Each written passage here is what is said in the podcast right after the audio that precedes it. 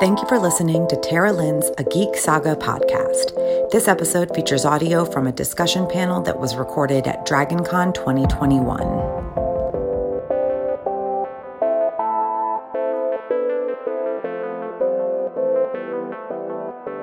So this is the A Song of Ice and Fire 25th anniversary panel because 25 years ago, uh, the first book in the A Song of Ice and Fire series, A Game of Thrones, was published. Um, I think it's the publisher is Bantam Books, or is it Spec? I can't remember. It's not important. I can't remember the original yeah, one. I don't think they know they're publishing them anymore either. So, yeah, they, you know, if you go so long without a book, they kind of forget about you. I bet.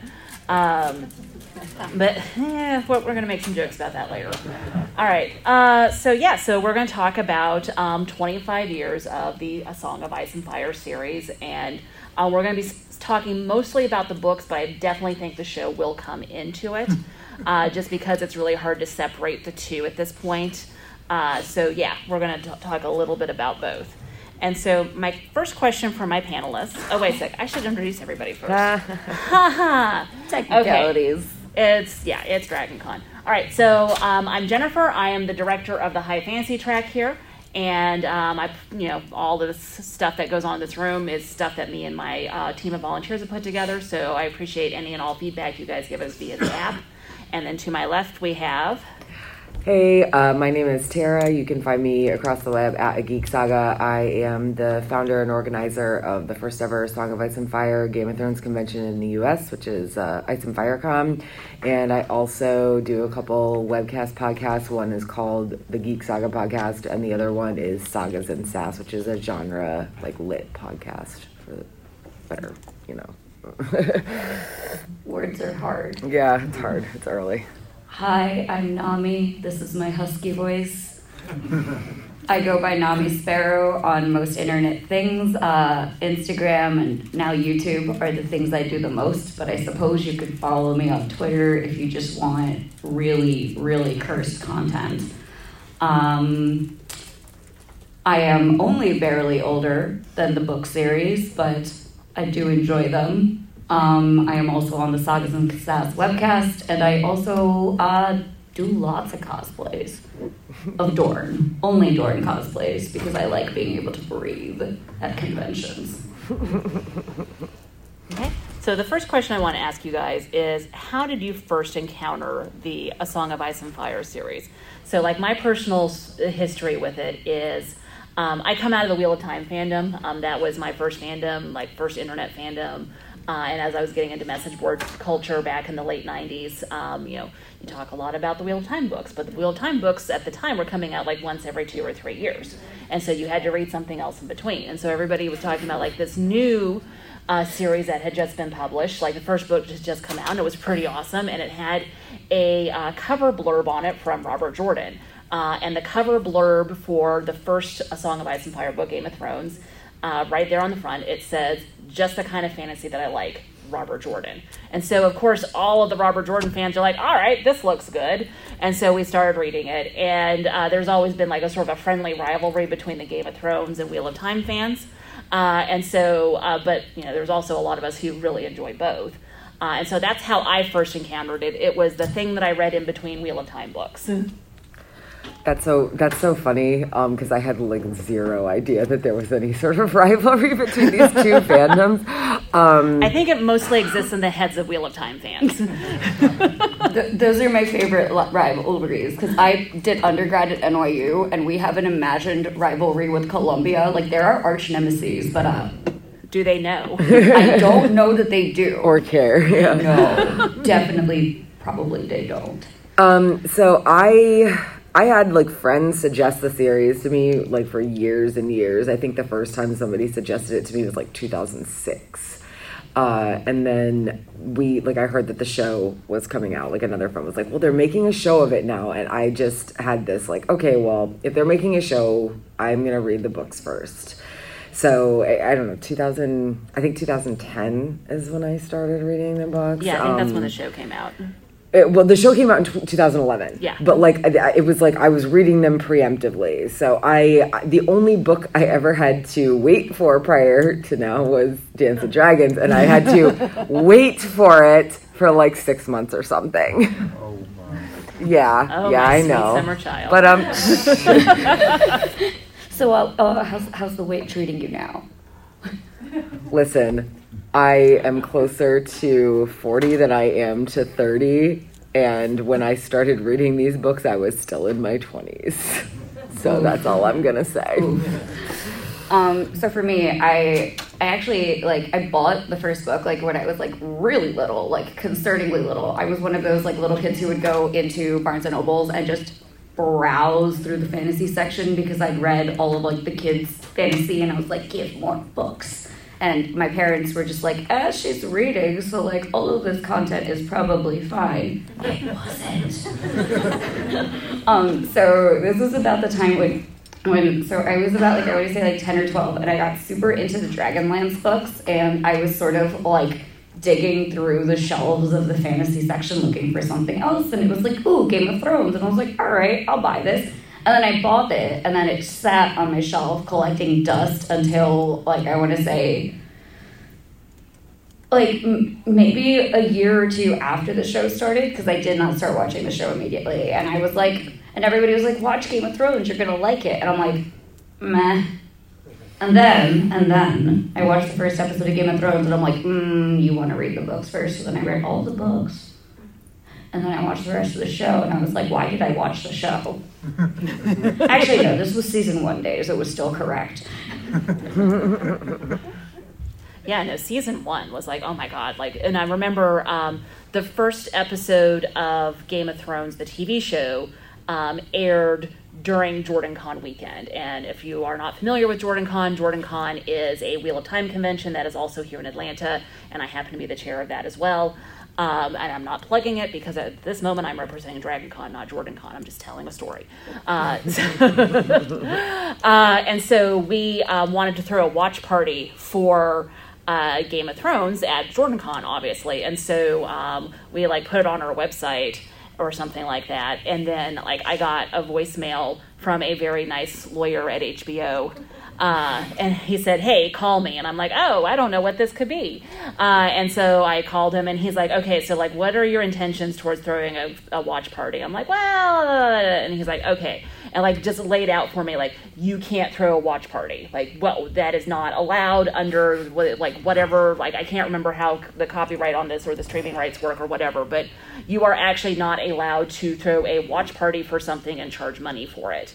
Which if, if it was a convention event, it would have been me charging money to go see it. Uh, and so if it was just us in a hotel room who happened to all be watching Game of Thrones that night, that's allowed. And so that's what we ended up doing is like, oh, we're not having an official event. We're just watching, we're just some friends watching Game of Thrones after a convention ends. This was our dead dog party. Uh, and like that was really fun watching it with a whole bunch of people who were really excited about seeing um, a good fantasy story being um, adapted for the screen like that. You're not really a fan until you get a cease and desist. oh, I've been there, but that was for a different convention. Yeah. All right. So, what made you stick with these books? Like, you two are really um, excited about the Game of Thrones series, and you guys have really dived into the fandom. Um, talk to me about like how you got connected with this, and then like what makes you stick with this. Uh, to be honest, I hadn't read a lot of fantasy at that point in my life. I was actually way more of a, like I'd, I'd just been more in like the sci-fi realm for a long time, and um, like I read the fantasy stuff when I was younger, like when I was a kid, and then I kind of took a very long break from it, uh, minus like rereading, you know, Tolkien. Um, so I, I to be honest, like I don't know that I can say what made is something anything specific that made me stick with the with the series. Like with the first book, um, to be honest, it was it was a little bit of a slow starter for me. Um, like I remember getting maybe halfway through it or something like that and being like, eh, I mean, I'm gonna finish this because I'm like a completionist, but am I gonna actually read the rest of these books? I don't know. It was just very lengthy, and there's a lot of there's a lot of buildup in the first book. Um, but then Ned died. Spoiler alert. it's been 25 years, and if you're in this panel, I'm just Guys, assuming. if you didn't know that Ned dies, you might be in the wrong room. um, but then Ned died, and I was like, what? No way. He didn't actually just die. Come on. And I kept mm. reading because like he, it was like an off page sort of thing, and I was like, he didn't actually die. They wouldn't just kill their main character, but of Like, course, this is just some kind of fake out, right? Right, exactly. But of course, but of course, he was dead, and I was like, oh well, okay. Because I've I've always been like, I am not a happy ending person. I I have always been the type of person that's like, yeah, give me something different. So the fact that Ned was one of the you know POV characters, the main character really for so much of the book, and then he was just dead. I was like, all right, I'm done. I'm good. I want to read all of these, and then you know this many years later, I've read them all over and over and over again. I've lost track. It's been it's over a dozen times. I think I was on like my seventh reread, at which point I was like, maybe we'll maybe we'll hold this off until I get a published date. so I guess eighth reread is never happening. Uh, but so for me, it was also Ned Stark related, but there was a little more trauma involved because my father's name is Ned, and I was 16 when I was reading these books, so I really self-identified with Arya, and I was like, oh no, my dad is dying. And so I also, at this point, immediately threw the books at my dad, and I'm like, hey, hey, there's this cool book series that stars a man named after you. And so, like, he comes back to me, like, partway through the book, and he's like, are you kidding me? Like, I just died. And I'm like, you're welcome. and so, you know, after that, it became like just like a father daughter thing. So, like, we both read the books together, and then I was like, yay, more things to bond with dad about because, like, we had Star Wars together, and now we have Game of Thrones, and it was fun. And then we tried to bully my mom into watching, and she did not like the violence. So uh, that didn't work. But yeah, I stuck with the book series because like I was always a fantasy person and I was always a fantasy reader. And like my bookshelf, which I unfortunately just had to purge recently, was just a lot of fancy fantasy, and then like one sci-fi book maybe. And so it was sort of like a natural progression to me to also read this. And it was sort of at the time I was reading the Silmarillion for the first time, so this was my break book. Wow. Yeah, no, it was a good it was a good break I'm book. sorry, I love Tolkien, but like literally anything is a break book from the Silmarillion. Yeah, don't do it. It's not worth it, but it's also super worth it. All right, so you mentioned Ned Stark. Um, a lot of people describe it as the moment they closed the book and threw it at the wall. Like, has anybody else had that feeling? Like, like I can't. Yeah, I see a hand up there. Like, there's a moment where you're reading through the series, either the first one, third, like one of the books. You're just like, oh my god, I can't believe this just happened. So, what was your throw the book at the wall moment? It was Oberyn. So like you know, I was super invested in Dorne as a place, and I still am. I was gonna wear my Ellaria cosplay today, but then I woke up at 11 and I'm like, maybe we'll just wear clothes, like at all. So, um, you know, I was like really invested in the Dorne storyline and like the moralities of Dorne in the book and like their, you know, extreme like, and like specifically Ellaria's like whole stance on like, you know, I don't want you to fight this war because you're going to die. And then my daughter and then our your older daughters will fight this war. And then they're going to die. And then my younger daughters will want to avenge them. And then they're going to die. And like that whole like that whole thing she had and like that whole um the dynamic of Dorne and being like we don't hurt kids. Like we will not. And of course the show just uh discarded that. It's fine I guess. But so yeah when when when Oberyn died, I straight up like shrieked and actually I just I just sort of shook the book and I put it down and I like stomped away and then I went back because of course I had to keep reading, but I was mad. um, for me, I don't. I didn't have like a one big thing that happened in the books that would make that would have made me throw it at the wall, um, or did make me throw it at the wall. Uh, I was more. It was more me being mad at myself um, for getting spoiled for the red wedding, uh, because like about sixty pages before I read the red wedding chapters i was looking up i just i wanted to know i can't don't ask me what it was. I don't know. All i know is that i wanted to know something about Catelyn stark. So I Googled and I opened up the wiki page and it was like whatever I wanted to know was like also listed like in the description right before and then it goes into the red wedding thing and i'm like wait what what Dacey mormont's dead like all these mormons are dead all of everybody is dead catelyn stark and i was like what the f-? I, I stopped Yes, myself see, that you're time it's not even noon yet. You're good. uh, so I, I yeah that, that that was my more that was more I guess less a throw the book the wall moment. I, although to be honest, like I really if if I it's not so much a throw the book at the wall because it's not like one big thing that happens, but like all of Tyrion's travelogues in Dance with Dragons just had me like slamming my head against a wall. Uh-huh. Also, uh, Tyrion like when I first read the started reading the books, I was I really liked Tyrion, and then the farther I get in, I was like, I don't actually like this guy. He's kind of a jerk. And uh, then as on like subsequent rereads, I like disliked him more and more. But no matter what, the, the first time I read Dance with Dragons, uh, I was just immediately exhausted with his travelogue Oh my god! Like I understand what Martin was doing. Like he was doing like kind of a, a riff on a medieval travel log, and like I I get it. I understand it. I'm sure there's a whole lot of like deep symbolism and like whatever. But oh my god! Like watching him like sail down a river and complain about everything. Yep, the Like, complaining man. yeah, the and yes, complaining. yes, Tyrion has a lot to complain about. Like if he was not in a dark place at that moment, like that would have been weird. Um, but it is a difficult thing to read and to be immersed in the head of someone who is in that kind of psychological place, and it's it's a very frustrating set of chapters to get through. So uh, for me, my my throw the book at the wall moment. Um, Ned Stark was definitely like a holy, like yeah, that was like that was a big moment. Um, the red wedding, um, the places where I've gotten frustrated with the story, not not like oh my god, I can't believe that just happened, but like oh my god, I can't believe that just happened. Like what are you doing? Um, it was um, Brienne's like fake out execution.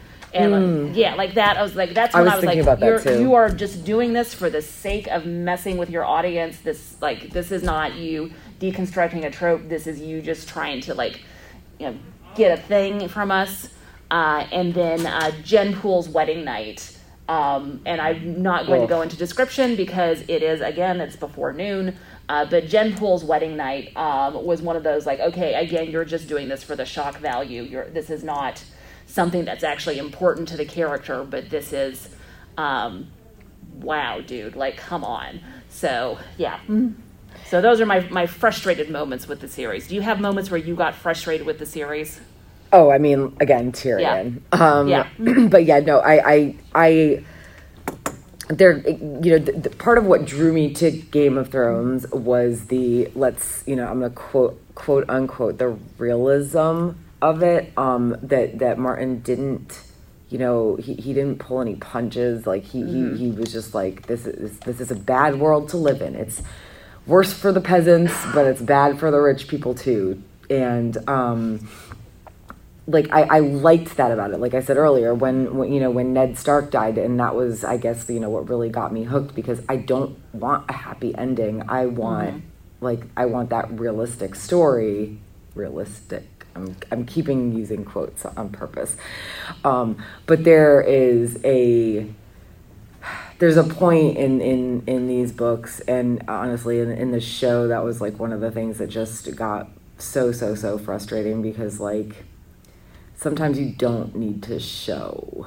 things or even tell them so the the i'm not gonna i it's like i'm trying to how do i say i don't want to say the word but like there's just so much like assault in these books Yes. and it gets like It's exhausting. Yes. Yeah. Yeah. Uh, like I actually just reread Game of Thrones. Um, I hadn't. I actually hadn't done a reread in like four years after reading them. I think like once a year, sometimes twice a year prior to that. Uh, so I hadn't reread them in like four, four and a half years, and I just reread Game of Thrones right before Dragon Con. Um, honestly, just I was like, I need to remember why I enjoyed this series. I need to re- like remember, not just you know, not not the show, but like I really need to remember why I enjoyed these books in the first place. Um, and I'm I was rereading the book, and it's like Game of Thrones is dark, but as I'm reading it, I'm thinking I'm really really enjoying myself. but I also know that this is like the least dark of the books, even with everything awful that happens in it. So yeah, it, it it's it's definitely like it, it does get exhausting, especially by book five. But again, like then I'm just getting into Tyrion is exhausting, um, and that's like the biggest reason why I got exhausted with it. How about you, Nami? Yeah, I think, you know, for me, it was once again, you know, the assault. And I think when I was initially reading it, I was just like so like hype that I like spent mm-hmm. through it all and I kind of like I kind of like Yeah. blazed past a lot of it and then like rereads get a little more difficult cuz I notice it more. And I think what really struck me is like Dany's wedding night in the first book and I just was like and like like Tara said like it's so mild compared to like what we see later especially the Jeyne Poole mm-hmm. which I, I I have to skip those pages like I can't I can't do it. But like it's it was just for me, it was like noticing it more and more every time I reread it because I also like you know in the middle of all of this like Outlander came out and I tried to watch it and I was like I cannot do this because it is um very assaulty. Um and so I was like, it, it was like I was paying more attention to it, and I was like, oh no, this is really, really exhausting now. Can somebody make like a big cut of the books where you just cut out all those bits and I can reread that? That would be great. that sounds lovely. Ooh, I can just put post-its over it in my book. That's right, you could. Uh, okay, so let's let's change to something a little bit more lighthearted. Yes, please. Yes. Uh, so favorite moments. Like, what are some of your favorite moments and favorite character scenes? Oh man, where do we even start? I there. I know there's so many. okay, okay, so I'm just gonna go back to like book one, like that moment when I knew that Arya was my girl, which was, you know, like she she like like bullies Joffrey and throws his sword away, and I'm like, yes, girl, do it more. He sucks. Um, oh my gosh, I have I have like so many. Uh, I have there's a lot of little Sansa moments in book one that um, I think I glossed over the first time. I like Sansa actually didn't become one of my favorite characters until I read the books a second time, which was honestly like immediately after I'd finished them the first time. So, um, but there's a lot of these little Sansa moments in book one that I really just love, where I think a lot of people just are especially if it's the first time you're reading it, you're rushing through and you don't see like the little kindnesses that she, you know, the the way she speaks to her friends, the way she acts to just to, you know, people around her that that she doesn't need to be nice to. Um, also, though, at the very end of book one, when Dany comes out of the fire with those dragons, man, That like awesome. it's like seeing it on the show was amazing, but just just reading it the first time, I was like, I don't even care about dragons. Like dragon books have never been a thing with me. Um, like I said earlier, I was much more into sci-fi for like a very long period of my life. But like, man, reading that when she comes out of the fire with and those dragon eggs have hatched, it was just like. Whoa, this is awesome! And I'm like, I'm like in my 20s, like, like just like ah, like a little girl, you know, like I'm reading a horse book for the first time. Yeah, Sansa is one of those characters that um, improves with the reader's maturity. Like twenty year old me really like was definitely Team Arya, uh, and then forty year old me is more Team Sansa. Uh, and I think it's just because I understand Sansa better than I did when I was younger. Um, like and like you know, Sansa's like so Arya's really awesome because she gets to do like the like woo girl like you know the the action girl kind of tropes, uh, and that is sort of like first wave feminism kind of things. Uh, and so, like, that's definitely like what my brain at the time was trained to look for in terms of like a ooh, strong female character. She's got a sword. She's going to stab somebody with it. This is awesome. This is feminism. Uh, and then not really understanding um, that Sansa's uh, coping mechanisms and the way that she deals with the world is also extremely valid and extremely feminist as well. Uh, and that I don't need to be so judgy about other women and how they choose to do things. So, like, definitely, like, as I matured and developed as a feminist, that was, um, I understood and appreciated Sansa so much more.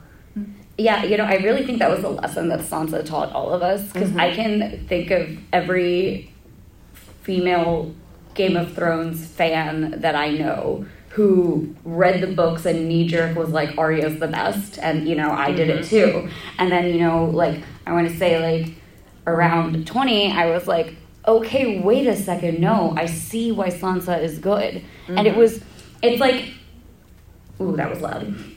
kind of kind of scared myself a little bit there. We're good.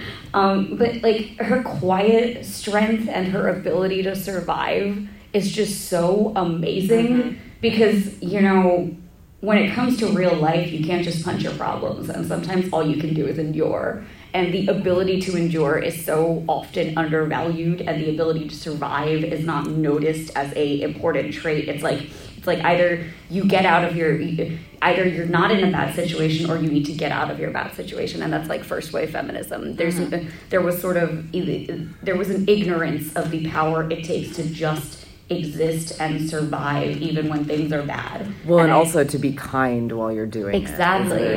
And it's like like Sansa's ability to like kind of make it through all of that was like so poignant. And I remember like to me the parts that I really loved was her in her like disguised time at the Eyrie when she's like, you know, like tending to Robin and like, you know, like taking care of him and like dealing with ooh, Petyr and and like you know and like how despite all of this and her aunt's betrayal she's still being very kind. And it was just oh mm-hmm. it was so good i love sansa now. I used I, i've ceased being team on teams with the stark sisters. I just want stark sisters and friendship again. I'm, I'm waiting for the sisterly reunion arc because i just had one with my real life sisters so i'm like all right my fantasy sisters got to do it now. Um, I do want to also bring up because I, I know we're a lot, talking a lot about the first book because of course it's the 25th anniversary of the first book, but another really great moment that happened uh, in I, I believe it was book four was when Doran Martell and I know you I, I like I had to bring this up because Nami also loves the Martells. Uh, when Doran Martell you know is talking to Arianne and he's saying like you know, he's been so, she's so mad at him because he doesn't do anything and he doesn't do anything. And he's like, yeah, no, I've been doing things and like we are going to revenge, like avenge, like everything that happened to our family with fire and blood. Like that moment was just like, Yeah, ooh, because Doran has been kind of boring up until now. 'Cause, Like uh-huh. Oberyn was like the fiery one. It's again like the, the, the two sides of the same coin with the with the brothers instead of mm-hmm. sisters this time. But it was like, ooh, just like that shiver up your back. Like, wow, he is a badass. I loved like the moment where Arianne is like she's Arianne is like really like freaking out at him at like her, them because she's like you are discarding me as your heir and you are caring more about your son than you are about me and you're trying to get his power up so I'm gonna do my own thing and then you find out like that Doran's been obviously like playing multiple games at the same time. So he's got a plan for his son. He's got a plan for Arianne. Arianne. He's like got a plan for everything. And the moment when she's sitting there and she's like, "Oh, oh, you were doing the work. Oh heck. Oopsie. Sorry, Dad. My bad." Moral of the story: respect your elders. That's right. There's no other moral in Game of Thrones. You're not wrong, None. Absolutely none. All right. So, uh, do you have any characters that you wish uh, you got to see more of in the books?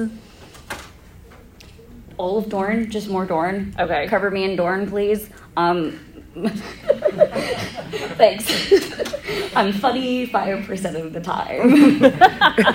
but so you know, I just I just really want more Arianne, and I also want like more Myrcella and interactions with her and Dorne, and sort of like their push to make her like their backing for Queen, and that like, I want I want more of that story. I want more of that storyline because you know the uh, the shows just sort of took that and lit it up, and I um, Yeah. resented that a bit. Yeah, no, I, I've definitely joked around with people like, oh, now I know which plot lines I'm supposed to pay attention to in Game of Thrones because if it didn't make it into the TV show, it's probably not that important. And that made a lot of like Dorne and Arianne fans really mad at made me. me so so mad. Yeah, so I was sorry. "Ugh." I mean, the Dorne stuff that the thing is, like, it made it into the show, some of Dorne, Mm-hmm. and what they did with it was just to, to like, it was so bad. It was just Yeah. so, it was so, it was so bad. Um, so I don't know if I would say there was, there's necessarily a care a single character. I wish I had more of it. It's it's hard because it's like I there's more coming for a lot of the characters. Um, I will say that I wish. I don't even know. I don't even know. Like I want to. It's like part of me wants to say I wish we'd gotten Brienne POV chapters earlier because Mm-hmm. in in my one of my more well my most full recent reread, which was like twenty like mid twenty seventeen. Um, I was reading uh, uh, Storm of Swords, not Storm of Swords. Shoot, Feast for Crows, Feast for Crows, and I realized that wow, Feast for Crows is actually don't hate me, my favorite of the five books now somehow. And uh, the Brienne chapters, like we, like Brienne is is probably up there with like maybe Jaime as my favorite POV. So, um, which uh, when the first like maybe ten times I read these books, I did not feel that way. But like you said, if, especially if you're rereading them a lot, um, as, as you like mature or just just grow as a person, your opinion of what you enjoy about these books is going to evolve as well. And so yeah, for me it was probably like, wow, I wish we had more Brienne. Yeah, no, Brienne is definitely a character that like that that that's definitely like my woo girl like character, like more than Arya, she's my woo girl. Yeah, like I, I want to see her do awesome things and I want her to be beloved for who she is.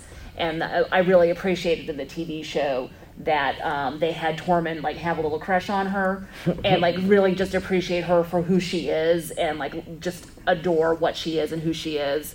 Uh, and also just be kind of cool with it when she wasn't into him. Um, she should have been, I think, much better than how Jaime treated her. I mean, yeah, so yes, like her and Jaime were like in the show were like a perfect couple. But, But the then, show but then the ruined show decided that no, we got to like hit a reset button on that, and Jaime's got to go back to Cersei for some reason. There's no such thing as character growth in Game of Thrones the Yeah, show. but yeah, but I appreciate that the show at least treated Brienne extremely well because that could have been a very difficult character for them to handle, um, especially since a lot of their um, backstory when it comes to like how they handle the women and like the um, things like that um, wasn't fantastic. Um, but Brienne was a character I think they treated very well in the show. I think my only issue with her in the show was that in the books she has never killed a person until she gets in the fight with um where they're where they're going with like nimble dick like off the oh gosh. The, the, near near it's like on the coast when she's looking for Sansa. And so it's book 4 before she kills a person. And, and and like in the show she's just immediately like just laying people low with her sword. And i'm i don't like i'm not like hating on it per se um but it just felt like they could have been a little more uh they could have eased us into that a little more i think. Because like she she was raised fighting with the sword right? Like she was raised and she, her dad allowed her to train but she'd never actually like killed anybody because she was still a girl. Like she's still a woman. So yeah they, they just kind of threw that at us. Yeah, I think also like, you know, in terms of fantasy series, like having a character in an environment where like people just murder willy nilly, who mm-hmm. is like, well, maybe no murder is like, it's kind of a big deal. So like the fact that they were just like, and she's ready to murder, let's go.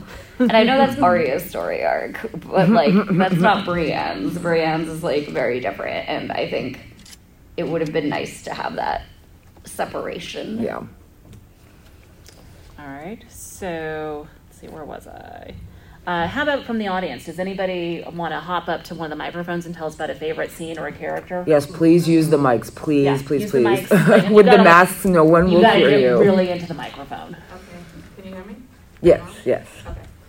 So, um, I came to Game of Thrones later, the books, The Song of Ice and Fire, because I watched the show first, only because I'm a huge Lord of the Rings Tolkien fan, and I was like, oh, look at Ned Stark. so, um, I, then I was coming to Dragon Con, and I was like, oh, I can't go to these Song of Ice and Fire things, because they're talking about it, about stuff I have no idea what they're talking about. So I decided to finish watching the show and then start the books Mm-hmm. because I had no other reference point. Now that I've gotten through the books, um, Arya is still one of my favorite characters. Um, I'm also a big fan of Hayao Miyazaki and those movies, and I love the way he does his heroines. That the children are always doing so much, and the maturity of people at a young age, and to see everything that she's gone through, and what her character does at like 10 years old and 11 years old and 12 years old is one of my favorite things. Yeah. Yeah, no, that yeah, Arya definitely gets some of the the, the crowning moments of awesome, especially in the early books. She has a very, very, um, like I, I haven't really talked much about Arya. I like Arya. Like, how can you not like Arya? Honestly, but she has a very, very dark character arc, and I think it's like, of course, at this point in the books, they all still basically have a very dark character arc, but Arya's is like the darkest. Like, girl is just learning how to murder people across the narrow sea. Yeah, she, she's the one who shows up to the family reunion with a suitcase full of other people's faces. preferably preferably Frey faces honestly i mean i will that, that is one thing when whenever in the show they had her just be the one who and and, and as much as I hated that they didn't include Lady Stoneheart, Lady Stoneheart when they had Arya just be the one who murdered literally all of the Freys by like baking them pies or whatever. I was like, this is the best. Pie Arya Stark, our hero. Frey pie still exists even in the show. It's the- It's the only time you're ever going to get Arya in the kitchen to bake something. for you. All right, yes, sir. Okay, yes. Uh, you talked about Sansa's development, looking at it sort of as a feminine perspective. I just want to say it's a person's perspective overall. One of my favorite TV shows, which was based on the book, is I, Claudius, which is about the uh, Emperor Claudius, who lived right after Julius Caesar and the like. And he, like Sansa, is placed in a world that is awful, people backstabbing all the way. And he, through his cunning and pulling himself back, is able to survive, eventually even becoming emperor of Rome. And he and Sansa remind I love Sansa because she reminds me of him. And so yeah, I just thought she was cool. Not just I can understand why you as women would like him, but I think he's she's just a great character overall. Mm-hmm. No, she is a great character. Uh, and, and when I bring feminism into something, I'm not saying that you know the, the only reading of a character is a feminist reading, Yeah. uh, because a feminist reading of a character is like, hey, let's treat her like a real person, and not as like a, a sex reward for the hero. So, yeah, Um, I have some opinions about that. and also like as as much as I talked earlier about Sansa's kindness, like I just want to reiterate, like in in the first book, or no, I'm sorry, it's in it's in Clash of Kings actually, I believe, where uh, Cersei is you know talking about the this like everybody like fearing her, and Sansa says, you know, when I'm queen, I will like make them love me, like she just wants to be loved and accepted and like she she literally her entire life she has been trained to you know be the head of a household at the very least.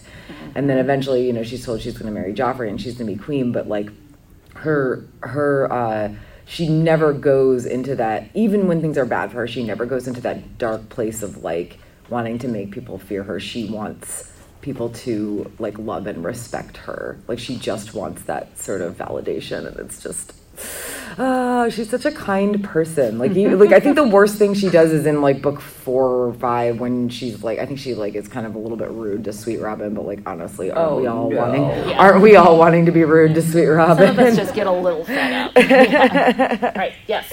So I was at the panel yesterday. It's all blending together. Mm-hmm. Um, I feel you. And the the hated, like the nailed it. Oh, nailed it or filled it, Jon Snow. Yeah. Um, and I was thinking that because we're like, oh, he hasn't written the books yet, and we're really bad mad about like how the arcs go for a lot of the different things, especially like the Jaime going back and um, the way that Jon kills Daenerys and how like obsessed he is and like doesn't like the honor doesn't matter anymore for some reason. Um, but I was just wondering because we know that George spoke to the directors and the writers and said this is what's going to happen. hmm So we he knew all they knew all those little things. And I wonder if he waited so long to finish this book because he actually this is actually what he had planned and he wanted to know what everybody's response was going to be to it. And and because everyone hates it, he's now having to figure it all out. Be like, okay, everyone hates these things. How can I creatively make this better? So I do have a lot of feelings about that because I think part of the reason everybody hated how things ended in the show is because it became a tell don't show. It became a oh, okay, somebody has given me these bullet points of things that need to happen, so we're just Mm-hmm. going to make them happen with no connective tissue and no character development in between to justify these things. And I think that was why everybody hated it. Because the thing for me that really struck was like, Dany turning evil, I always thought that was going to happen. Mm-hmm. But I was like, make it happen gradually. Don't be like, Not in 30 minutes. Yes, exactly, exactly. Like, you can't be like, ah, she heard bells and she went insane. Like, uh, like I mean- I mean, who hasn't? Yeah.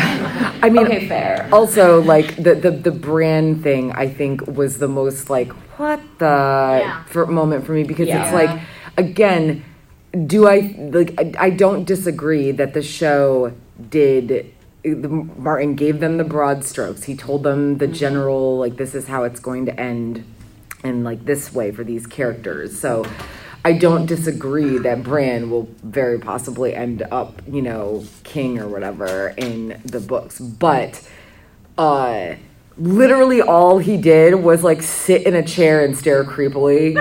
and that was after he wasn't even in an entire season of the show. What was it, season five, I think? He wasn't like even he there. yeah. Like he doesn't even go here, okay? um, so for for Tyrion to be like, who has the best story? And ev I, I, I, right, we're all just like, ah, come on, no. like even you have a better story, Tyrion, and I don't even like you. All right, Matthew. Uh, yeah, so I was, uh, you asked about favorite moments, and I was thinking about two of my favorite moments. One is the moment, uh, like I mentioned earlier, where um, Ellaria talks about um, sort of the futility of war and how this leads to cycle of violence. One of the other favorite moments that popped to mind is Big Bucket Wull. Big Bucket Wull talking about how he wants to bathe in Bolton blood in the next book later. And um, you guys already touched on uh, Arya and Sansa and kind of how these are both very compelling characters. And I think one of the great things about the series is that George kind of will present a side and then present the opposite side, both within the text. And I think that's one of the really great things about the series. So I just think that it's interesting that when you ask for favorite moments, two things that front of my mind were sort of fundamentally opposite um, opinion pieces being presented. And so I didn't know if you guys had any more examples of things where George kind of presents both sides of uh, an argument or a, a belief system. Yeah, I think. Oh man, that's so good. The the contrast between the yes, we should end the cycle of war, and what if I bathed in my enemy's blood? is just you know, it's it's very very good. I think you know to me, I think I like the contrast between a lot of like Sansa and Cersei's, like Yeah. POVs and everything that they do. So like you know, just like Cersei's like jaded ruthlessness and Sansa's like determination to stay kind, and it was just the contrast of all of that was really good because it gives me like Sansa gives me major Cinderella vibes because like you know have courage and be kind, and then Cersei's just there like, excuse me, no, the world hates me, so I hate it, and yeah, I agree with both. Well, yeah, I mean, Cersei just her uh she she is literally like like going like like her mind is just devolving throughout the series. Like she is becoming so obsessed with you know the idea of losing her children and um and with the of course with the prophecy. Like once you like honestly it's like you don't like Cersei probably from the beginning. Like as as I, I mean as a character you can like her but as a person like she's obviously pretty terrible but wow once you get in her head it's like this it's this odd tug of war between like I don't like her and I also like pity her so mm-hmm, much mm-hmm. because she has clearly just been I, she, I, I mean, she's been abused She's like most of of her life. complaints. Yeah, mm-hmm. she, she's been abused most of her life. Like first by her father, by constantly like just not being a boy and being told like she's basically worthless and, and the only thing she is worthy of is like marrying and, and like popping out some babies and then you know being literally like physically abused by Robert. Um, and then the minute she gets out from under that, you know, she's just I mean, she sees enemies coming from every side, and yeah, it's it's just that that just de-evolution of of of a character that is uh it's it's fascinating and like sad to watch. She makes me so sad because I, in a way, I kind of assumed that she started off very Sansa like, and Yeah. she could have stayed as kind as Sansa did, but she wasn't able to. And, you know, Maybe if her mom had lived, and Yeah. maybe if her dad hadn't been Her dad. Tywin. yeah, different different parental figures needed for sure. Yeah. For sure. Okay. Yes, sir. Uh, so I read the books after I was done with the series, and like my favorite character in both the books and the series was uh, Littlefinger. so uh, and I kind of hated Where's how his character arc ended in season seven. So what do you guys think about the about his ending in the books, and uh, do you think Sansa would like remain more loyal to him in the book since he didn't really like broker the marriage between? Oh, she better not. So Petyr Baelish is one of those characters I love to hate. Again, I think he's like a really well written character. I think he's a very realistic character, uh, and he's definitely like we've all known that guy, right? Um, but man, like, like oh, I don't like you very much. But yeah, like he's definitely like a really good character. I just don't like him as a person. Yeah, I mean, he's definitely meeting his end, and if Sansa doesn't have a part in that in the books, I will be shocked. Like, I, I, I imagine that there's just no way she's not going to at least play some small part in his demise, and I think it's probably going to be pretty similar to what I mean. And and when you say like, will Sansa remain loyal to him? Um, I mean, here's the thing, like. He he's he's not there's not really any reason for her to be loyal to this man. Like he he only helps her because it's helping himself, right? He's and also his like weird obsession with her because she looks like her mom mm-hmm. is just creepy. And like in the show it's like a little tiny bit more palatable because, you know, Sansa is old, is aged up quite a bit, and Sophie Turner herself is an adult. Um, I, I, I can't remember when she turned eighteen, but it was like you know in the midst of the show filming. Um, but in the books, like she is like a what fourteen year old girl. I think is, is is how old she is. Like in book five, she's fourteen. Close. And this is this is a man who is as old as her mother. He is in his thirties. Like I believe they're they're all supposed to be in their early thirties, and he is like kissing her as if she is an adult. And I, I you can don't don't give me that, but it's medieval, and, and I don't want to hear it. He is her parents' age. Ew. Mm-hmm. Yeah, he watched her grow up. Well, and Yeah. also just Baelish gives off like this really strong incel vibe, and that's like a major. He also sent her best friend to be like abused and assaulted and like taught to please men. And the, her best friend was 12 at the time. This is not a good person. Like Littlefinger, great character. Fun to read. You know, I get why people like him, um, but like, please remember that this guy does not deserve anybody's loyalty because ew. All right. Uh, let's see. I'll take a couple more questions. Yeah, go ahead. Hi, good morning. Um, Sansa's also a character I've come around on on subsequent rereads. At the end of Dance, this is the one I have the most trouble predicting what's next for her in terms of what's going to happen. Um, curious what you think is going to be next for Sansa's growth in the short term. See, I'm I'm so interested about this because like her story in the show pivoted so drastically from what we had in the books. So I like mm. I don't even know where she's going to go from here. I am curious to see if she will somehow end up back in Winterfell anyway. Like maybe she'll hear about what's happening to Jeyne and she'll like go visit or like Petyr will be like, we need to talk to the Boltons and be like, we're extra BFFs and you're coming with me or something like that. I I can't imagine a story in which she doesn't go back to Winterfell very soon, but also I can't picture how she's getting back there yet. And I I just God, I had a really cursed thought. Oh no. no, don't do it. No, I'm not gonna say it. I'm gonna keep it to myself because it's cursed and nobody needs to deal with this. Bye. It's only twelve nineteen, and then keep it to yourself for a few more hours. it's hours. mine.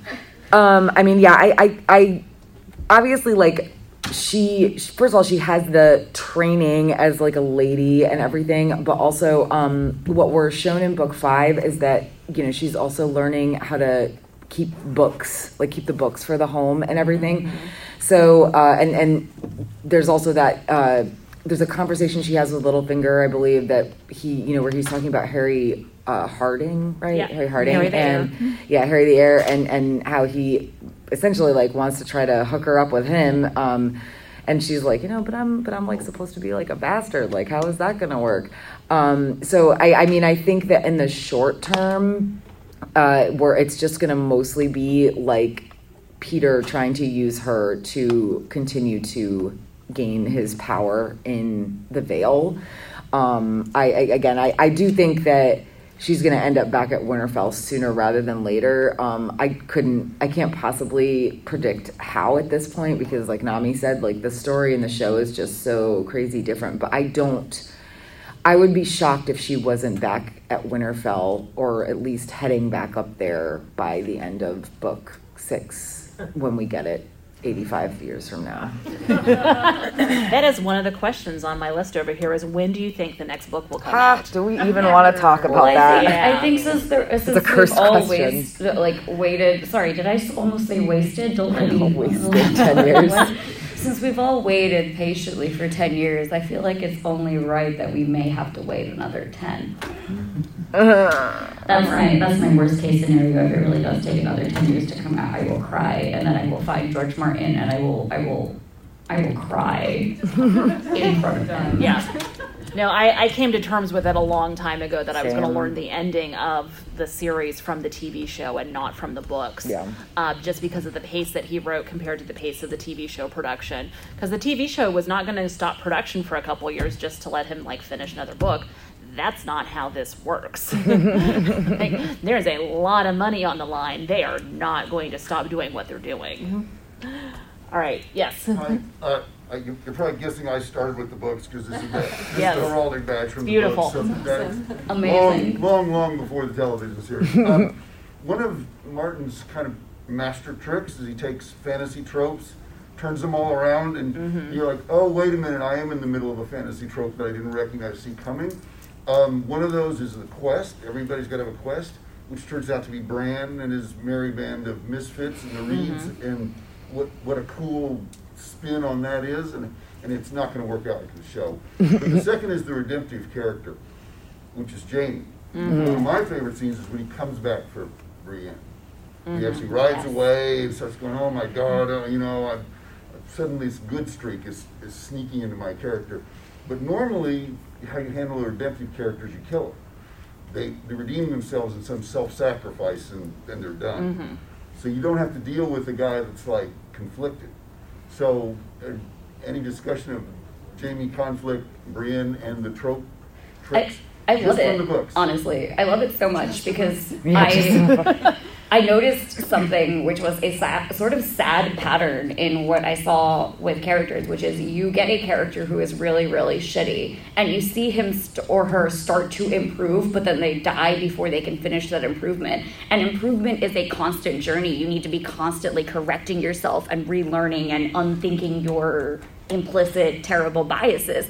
And that is such a journey that you don't see in books because the redemption arc is always like this big self-sacrifice moment but that's not what redemption is to people. And i think jaime is such a great character to see that in because you see somebody actively struggling with mm-hmm. that bs and that like those terrible thoughts in his head that he's trying so hard to overcome. And it's so so good which is why the show is just because it takes all that like good, good, good redemption and that good character growth and the growth you see visibly on the page of somebody putting the work in. And it was just like, what about And Nat? Check it out the window. Worst thing they did. Yeah, I mean, and, and I know you said just the books, but like, let's be real. Jaime is absolutely going to die in Cersei's arms. No. You know, I, I think he absolutely is, unfortunately. But I think that there's there's a point A to point B that again the show just was never going to get, and um, I- like when we get Jaime, because of course, like you you start the books like you just hate. Jaime, I mean, he kills Jory for no reason, you know? Like, He pushes a child out the window. Yeah. And like, ah, yes, what a beautiful man. And that's chapter one. Uh, right? Like that's like early in the book. Um, but like, I mean, then you get his POV and you see like how conflicted he is and how he actually is. He he himself is trying so hard to redeem himself. Like he jokingly names his horses. Uh, what is it? Honor and glory is it honor and glory yeah he, he, he jokingly like names his horses this uh it, it's just he he is he's got this arc that he's working so hard for, you know, but then he's also still like threatening to send babies over the walls of Riverrun in via trebuchet. So like um he, he's he's still not a great person, but he's a really like he's he's probably one of the best like most well written characters in the series and getting his POV when we do is like like Martin just really nailed that on the head. Chef's kiss moments. Yes. Yeah, so I, and I think one of the things that Game of Thrones gets a lot of, uh, sorry, the Song of Ice and Fire gets a lot of credit for is the deconstruction of fantasy tropes. I Mhm. think that's like, I I think it, that's one of the reasons why it has this big crossover appeal to Yeah. people who are not normally fantasy fans, is it deconstructs those tropes of, of high fantasy. Um, like I know one of a friend of mine that we were talking about these books many many years ago when they were first coming out, uh, and she said she knew that this was not going to be like any other series when the prophecy didn't happen. because if you're reading a high fantasy story and there's a prophecy, that's the roadmap for the series, and everything in that prophecy is gonna happen somehow. and it didn't happen in a Game of Thrones because there's that prophecy about Daenerys's baby going to be the stallion that mounts the world, and then she miscarries. And that is not something that ever happens in a high fantasy story. Like if a prophecy is there, it is gonna happen. Uh, and so um, Martin is not the first high fantasy author to do a deconstruction of these high fantasy tropes, but I think he's the one who really popularized it in pop culture. Uh, and so he gets a lot of the credit for that. And I also think, let's be real, he does it really, really, really Yes. well. Like, Martin is a good writer. I mean, I think that's a big part of why, like, as, Mhm. as frustrating as the wait has gotten, why so many of us have just kind of sat back and said, okay, you know what? I'll wait for it because it's, it's- going to be good. It's why I'm here saying, you know, another 10 years, like, I guess I'll do it. Because, like, it would be worth it. Yeah, no, I'll, I'll make jokes all day about how Robert Jordan Dead turns out books faster than Martin ever does. Um, but the the quality of the writing, like Robert Jordan is like an amazing writer. Like, don't get me wrong. Like, there's a lot of beautiful things about his prose, but Martin is just like a little bit better. Like, just kind of takes it up a notch, in my opinion. And I'm sure a lot of people agree with that. Mhm. Um, like Martin's writing is just it's gorgeous prose. Um, it's layer upon layer of symbolism and historical references. Um, his characterization is super tight, and just like these characters feel like real people. And it's like there's a reason why, even though there hasn't been a new book in 10 years, and we all know how the story ends because of the TV show, we're still like, so what do you think is going to happen next? like, yeah, like we, we really like are attached to this for very good reasons. I mean, and, and that's I mean, that's why it's so rereadable. Um, Mhm. like I, I I do reread books. I reread other books, but I can tell you, probably the only book I have read even close to as many times as I've read these is Jurassic Park. so Yeah, and like, you know, this is a different reread, I think, than most of my rereads. Because the rereads that I do do, uh, the rereads that I actually reread are my comfort rereads. You know, it's like my favoriteest books ever. It's like the book that makes me feel soft and fluffy. I read this book because it, I keep getting more out of mm-hmm. it every single mm-hmm. time. And the series keeps giving more details to me the more time I put into it. And I love that. And, you know, not many authors can do that. And even if they have complex plots and stuff, it kind of falls apart when you reread because you're not getting more out of the content. And I think Martin is so, so good at, like, he's good at writing, guys. Yeah. Yeah. Like I'm not so great at plotting, but the actual writing is fantastic. Uh, and like there, there, yeah, just just a reason why Martin is such a highly regarded author. Like even before Game of Thrones was published, um, he was an award-winning author. He'd won multiple Hugos, Nebula Awards, things like that. Um, he, like the guy is extremely well respected within the science fiction fantasy writers community. Uh, even before he became a best-selling author, like he's extremely influential on the genre, um, even without the Game of Thrones series. Thank you for listening to the Geek Saga podcast. If you like what you heard, please check out other Geek Saga entertainment endeavors, including the Sagas and Sass webcast and podcast and Ice and Fire Con.